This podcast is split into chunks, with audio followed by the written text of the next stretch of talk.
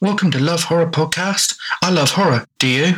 Okay, in this episode, I'm going to be talking about my favorite horror movie. Well, certainly my favorite comedy horror movie of all time the 1985 comedy horror, The Return of the Living Dead. Now, just before we begin, I would just like to ask you quickly if you could do me a favor and subscribe to this podcast. You can uh, access this from many of your favorite podcast platforms, including Apple Podcasts and even Spotify. Now, now we have that out of the way. I'd just like to talk to you in this short, probably end up being a short episode about Return of the Living Dead. Because if you haven't seen it, I'm going to not give you any spoilers too much. I hope not. But uh, you've got to see it, and it has had sequels, which I'll briefly mention later on. It was made in 1985 and released in 1986. It was actually going to be kind of a sequel to the original Night of the Living Dead, uh, including based on a story by the same writer as the original. However, it kind of went down a very, very different path, and I'm so glad it did. The original storyline was going to be a, a serious zombie apocalypse movie like the original. But as different people got involved and rewrites happened, it ended up a comedy. And it really ended up brilliant. I think had it gone down the serious road, it would pretty much been forgotten now. It did spawn four sequels. Like I said, I'm not going to go into that too much in this episode because there's always a chance to talk about that in more in depth in next episodes. It was distributed by Orion Pictures. It did quite well at the time. It made over 14 million and cost 4 million. There is actually a, feature length documentary about it, which I'll tell you about a little bit later on. Basically, how it starts out is that you have a group of what you describe as punks, basically, who are just kind of uh, waiting for their friend to get off of work. They're messing around a graveyard, stuff like that. Well, their more sensible friend is working his job, which is in like this warehouse that stores various things, um, mostly for places like hospitals and places like that. You know, it's things like there's even cadavers in there. There's like a, a um, dog that's sort of cut in half so you can check the anatomy, stuff like that. And anyway, the two in there are a perfect combination and they really play off each other and are quite a funny little pair. And they will be, both those actors will return to one of the sequels, the next one, part two. And they basically, it's his first day on the job, the younger guy, and the older guy is telling him stories and he tells him how actually the movie Night of Living Dead was based on a true story. And so he takes him down into the basement. And in the basement is a government tank, uh, like a barrel. And he tells him that look, look inside. There's a zombie in there, you know, sort of uh, in either dead or in cryo, uh, cryostasis, you know. And the younger one basically says something like, you know, aren't you worried about that? And he said, oh no, you know, this is good USA uh, military material, and he kicks it. But then it's, of course, it wasn't in such a good condition as he thought, and it sprays out a ton of gas, knocking him unconscious. Then basically all hell breaks loose because it gets absolutely everywhere and it contaminates them. It contaminates some of the cadavers, and one of them comes alive in the freezer upstairs and jumps on them. And I'm not going to give away too much, you know, it will spoil some of the fun and jokes and things. Once they kill the corpse that attacks them, they're like, oh God, what do we do? You know, how do we cover this up, hide this? You know, and so they remember, the older guy remembers he has a friend that works in a mortuary in the cemetery nearby.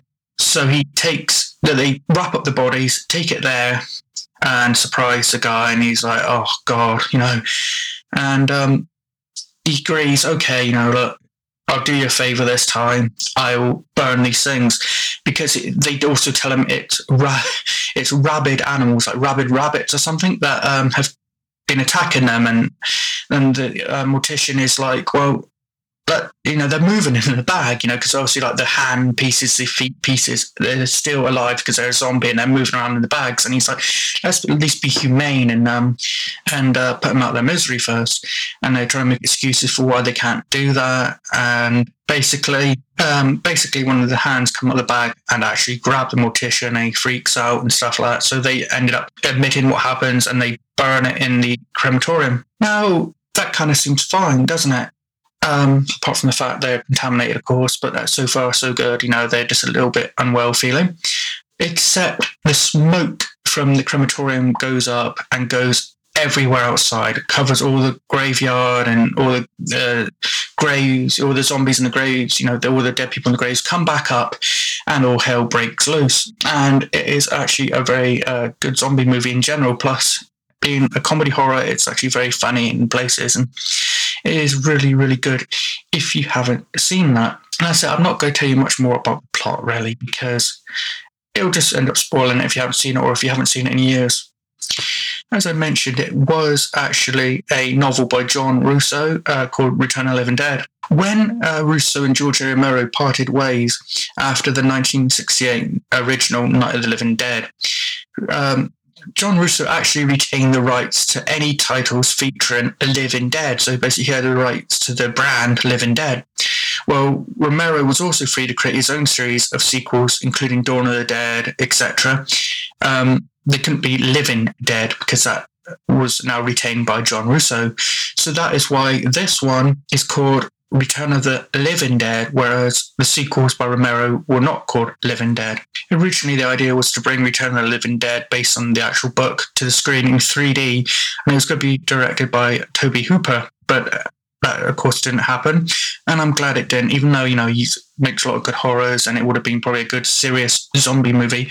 The way this turned out as a comedy horror was just brilliant. The movie was set in uh, Louisville, Kentucky, but it was actually filmed in California. It features the infamous Tarman zombie, and I'm not really going to tell you too much about that. You know, wait for you to see it. But if you Google, if you want to see what it looks like, just Google Tarman zombie or Tarman Return of the Living Dead, and you'll see the iconic Tarman zombie. It has become quite a cult classic now in the years since, and it has been referenced in other shows such as The Simpsons in 2011, as I mentioned before, there was a feature length documentary on DVD called More Brains, a return of the Living Dead documentary. And that is really worth watching if you love this movie. Check out the documentary More Brains from 2011. Okay, so what were the sequels like? I'm going to briefly go into. Um, I'm trying to be as brief as possible with this because I plan on at some point doing an actual episode about the sequels.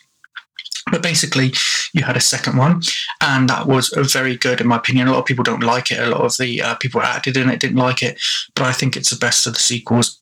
Keeps with the feel of the original. Um, very much feels like a proper sequel, in my opinion, to the first one. It features, like I say, the two people from the beginning of the original, and it has very much the same vibes and the same feel. And I really think just feels like a proper sequel. It's kind of a sequel you'd expect to have from Return of the Living Dead. But then you go on to the 90s and they did part three, and that was just so just so different. You know, it wasn't a sequel at all, in my opinion. It basically has a government army base. This guy who is the uh, son of an army, um, high up army chief or whatever, there with his girlfriend sneak in to check it out and long story short, she gets contaminated, and slowly throughout the movie, she's turning and attacking people. And he's trying to keep her sane, keep her normal, and it's like uh, basically it's a romantic zombie movie. Is the best way to describe it, rather than a comedy zombie movie. So basically. Not really um, what you'd expect from this franchise.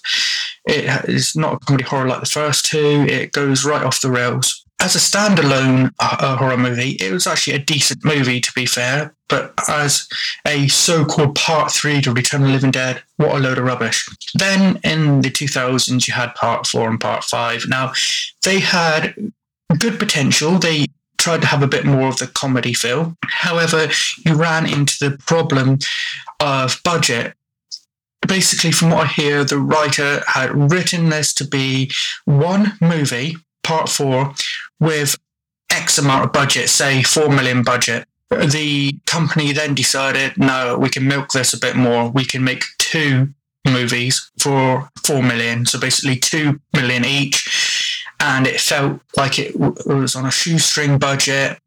Uh, there was good, a lot of good parts to the part four and a lot of good parts to part five, but had you taken those, like the original idea was, taken the best of both parts and made one movie with a bigger budget, it would have probably been not as good by any means as the first two movies, but a decent, cheap sequel in the 2000s to those movies. However, by them trying to cash in and milk it and make two movies for the price of one, you got what you'd expect.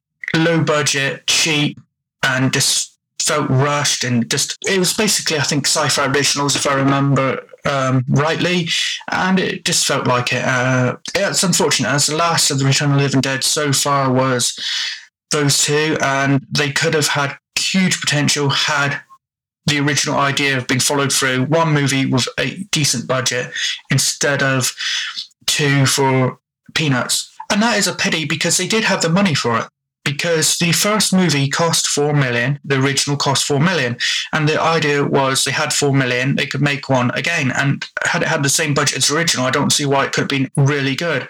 But instead, they split it in the budget in half, and that I think is the biggest reason this just didn't work and it failed. And that is basically it in the way of sequels. You had the second one that people didn't like, but in my opinion was really good sequel. You had part three that went off the rails and was completely irrelevant to the franchise. Then you had four and five could have been good had it been one movie with a good budget, but it wasn't, and therefore it flopped. And then you had in 2011 the awesome long documentary More Brains, and basically that is it. Now that is all all there is to it. And will it get a sequel again or a remake?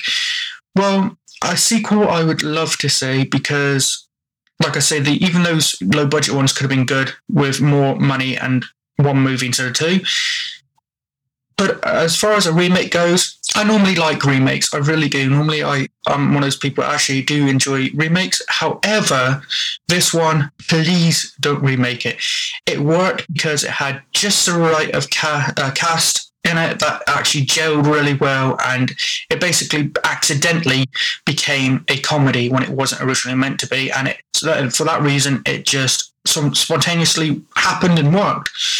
So if you deliberately try to remake that i think you're to miss miss out on what made the original so good. And i don't think you can recreate that. So yeah that is it basically. And um, I recommend you check out Return of Living Dead, at least the first one or two. They are usually available on things like Netflix. I don't think it is in the UK at the moment, but it has been.